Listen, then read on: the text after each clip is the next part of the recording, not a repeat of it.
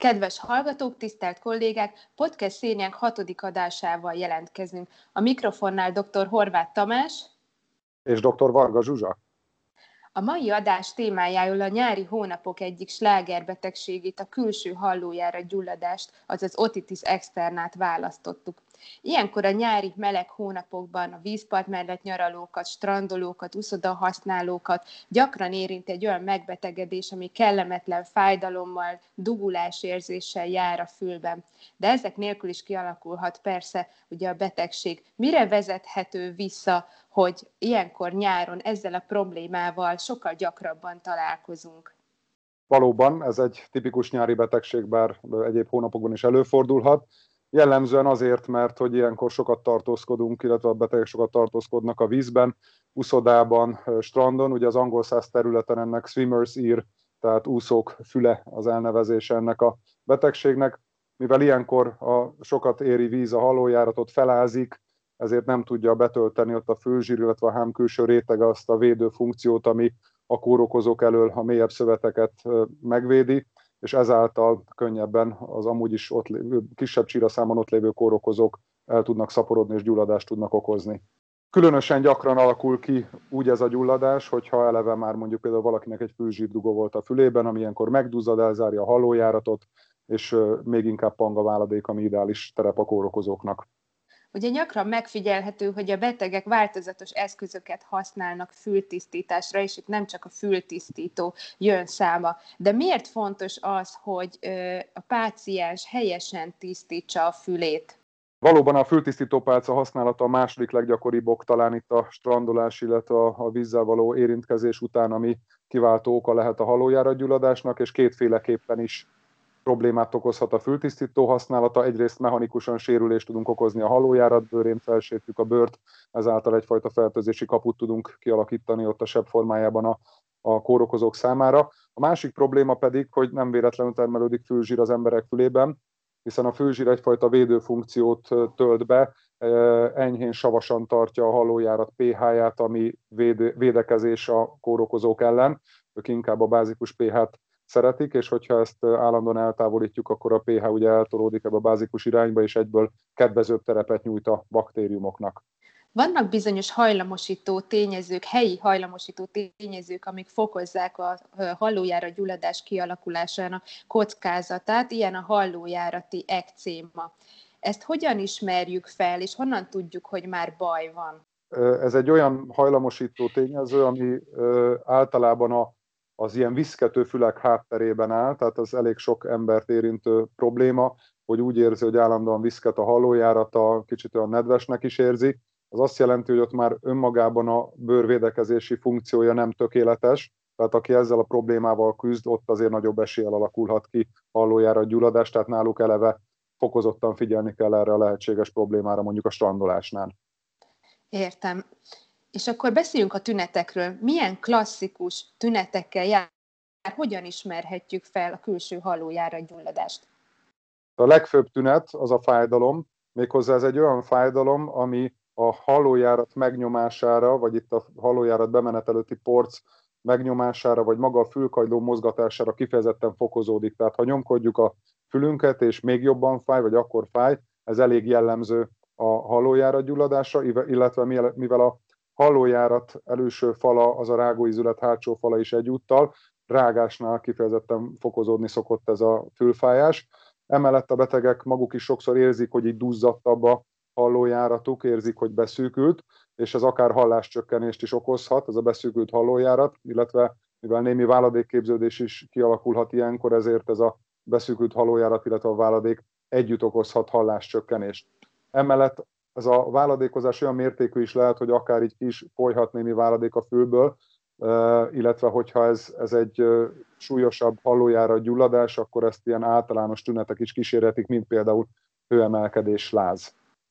Ezt jó, hogy mondod ezt a lázt és hőemelkedést, mert azért a fájdalom, a váladékos, váladékozás, a láz és a hőemelkedés mellett azért nem csak önmagában a külső hallójára gyulladás megléte merül fel, hanem itt differenciál diagnosztikai szempontból egyéb és komolyabb betegségek is felmerülnek. Mi az, amit ilyenkor érdemes kizárni, ami komolyabb veszélyt jelenthet a beteg számára?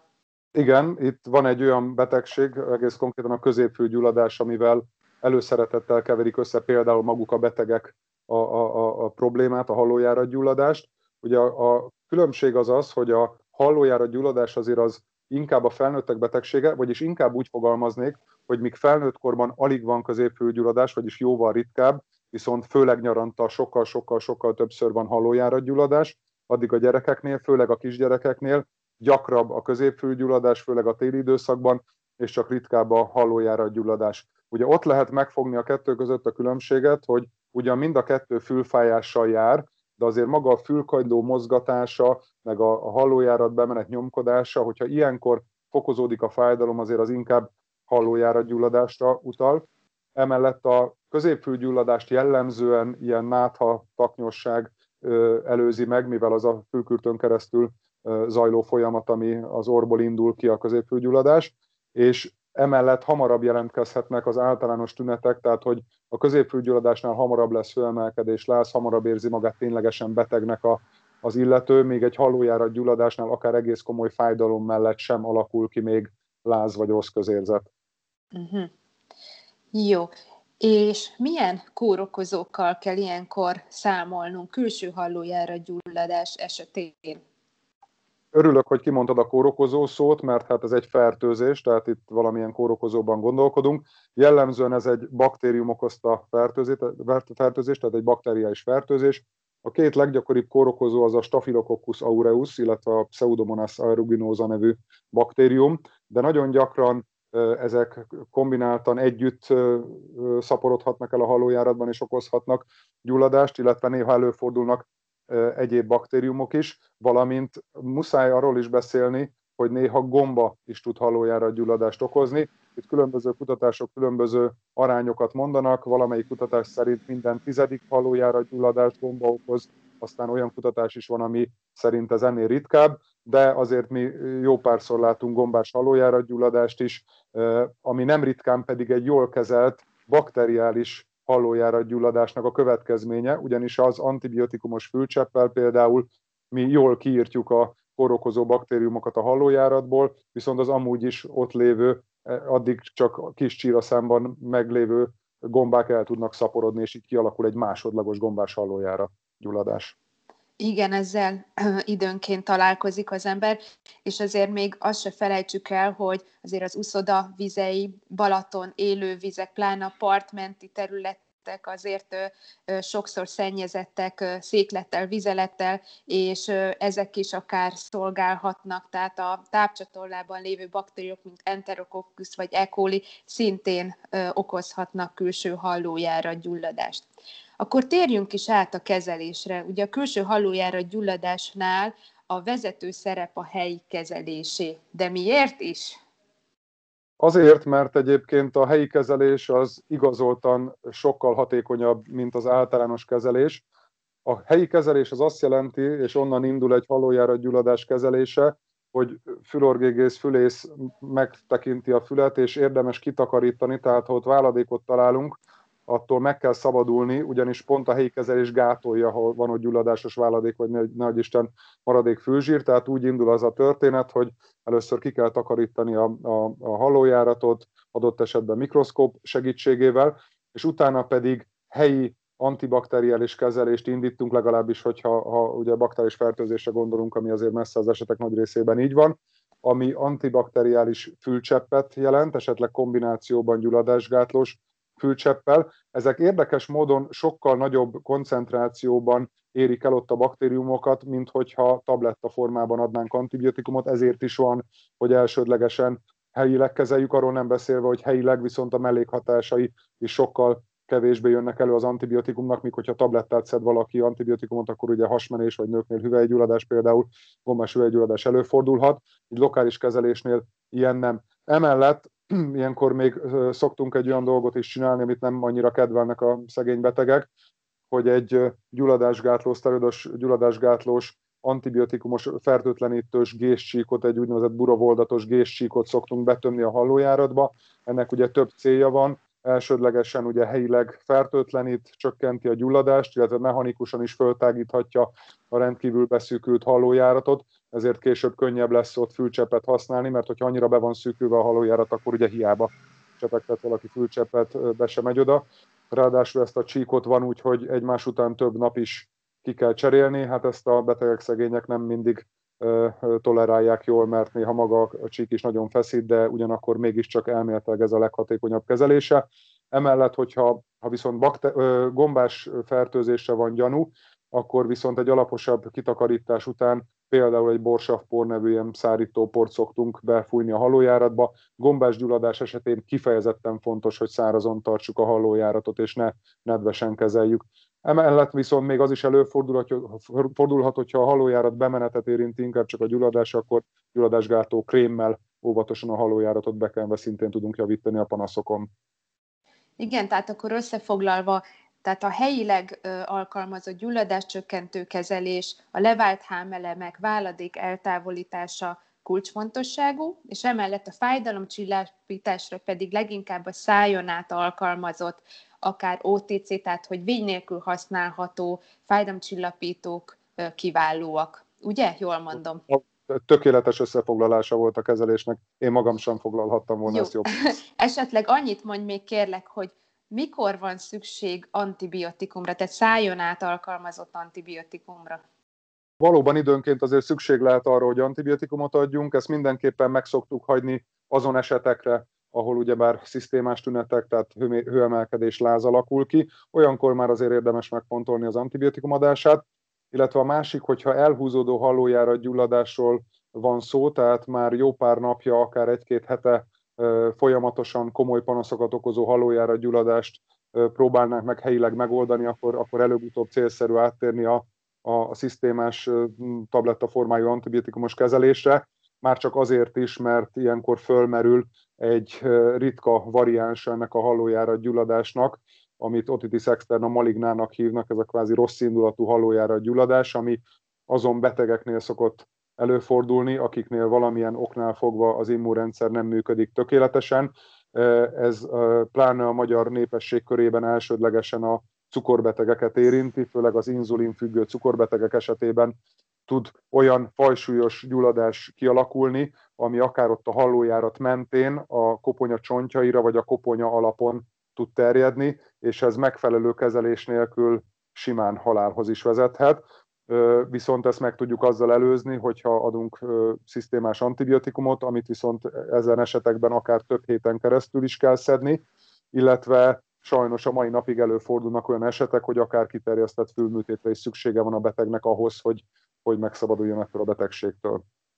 Igen, tehát akkor vannak bizonyos hajlamosító tényezők, amik a szövődmények kialakulásának esélyt fokozzák, és ugye ez már a nagyon súlyos szövődmények kategóriája, amit szerencsére ritkán látunk, de milyen egyéb enyhébb szövődményekre lehet esetleg számítani? Szerencsére ez egy olyan szempontból jobb indulatú betegség, hogy itt egyéb szövődmények azért nem túl gyakoriak, meg jellemzően annyira fáj, bár ártalmatlan betegségről van szó, de annyira fáj a betegek halójárat, hogy hamar orvoshoz fordulnak vele, tehát ilyen szempontból is megúszunk szövődményeket. Ami azért néha előfordulhat, hogy a a halójáratból, hogy jön kifelé a gyulladás, ráterjed a fülkagyló porcára, és egy ilyen porchártya gyulladás is és előfordulhat, és egyébként az is például javallat, az, az abban az esetben is javallat lehet antibiotikum szedésére. És meddig tart egy átlagosnak mondható külső hallójárat gyulladás? Általában a hallójárat gyulladás egy pár nap alatt leszokott zajlani, tehát nem szokott hosszú ideig tartani, és itt kénytelen vagyok visszatérni az előbbi mondandómhoz, hogy ha, ha már egy-két hete próbálunk kezelgetni egy beteget, és úgy tűnik sikertelenül a halójára gyulladását illetően, akkor gondolni kell arra, hogy ez egy otitis externa maligna, tehát a rossz indulatú halójára gyulladás, mert az viszont simán hetekig eltarthat. Szerencsére ez azért a népességnek csak egy kisebbik részét érinti, ritkán fordul elő, de, de akkor kell rá gondolni, hogyha már hosszú ideje, 10-12-14 napja, és elhúzódik a gyulladás. Uh-huh.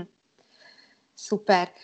Jó, akkor térjünk át a megelőzésre, mert hát ugye sokan nyaralás előtt azért pláne akiknek korábban volt hasonló megbetegedése, azért tartanak ettől, nehogy újra hasonló cipőbe kerüljenek, és a nyaralásnak annyi legyen. Szóval milyen tippekkel szolgálhatunk megelőzés tekintetében? Nagyon fontos kihangsúlyozni az elején, hogy sajnos tuti biztos recept az nincsen. Tehát ö, olyat nem tudunk mondani, ami garantáltan megelőzi ezt a problémát. Azért egy-két olyan apró fogás van, ami segíthet. Például az, hogy lehet, hogy valaki szereti tisztítani a fülét fültisztítópálcával, de kérjük, hogy ne tegye, legalábbis próbálja meg ritkítani ezt a dolgot. Úszáshoz felmerül, hogy esetleg használjunk füldugót, pláne annak, akinek ez gyakran előfordul évente, vagy akár szezononként többször is érdemes megpróbálni a füldugót. Emellett különböző olajokat, parafinolaj, babolaj becseppentése a fülbe, például úszás, tandolás előtt. Szintén segíthet abba, hogy megelőzzük a halójára gyulladást, vagy akár a fül, fülszárítása a standolás vagy az úszás után, konkrétan például hajszárítóval, nyilván nem túl hideg, nem túl meleg, nem túl közeli, nem túl távoli fújással, hogy kellően semmit mondóan fogalmazzak meg, de a lényeg, hogy, hogy kifejezetten törekedni kell arra, hogy kiszárítsuk a, a hallójáratot, pláne annak, akinek ez gyakran fordul elő. Azt gondolom, jól összefoglaltuk ezt a megbetegedést, és több aspektusból is átrágtuk a lényeget. Tehát a külső hallójára gyulladás könnyen megkeserítheti a nyári pihenésünket, de kellő elővigyázatossággal megelőzhetjük a bajt. Ha pedig már kialakult a gyulladás, akkor időben elkezdett kezeléssel és megfelelő fájdalomcsillapítással pár nap alatt túl leszünk rajta. Tartsanak velünk legközelebb is a viszont hallásra. Viszont hallásra.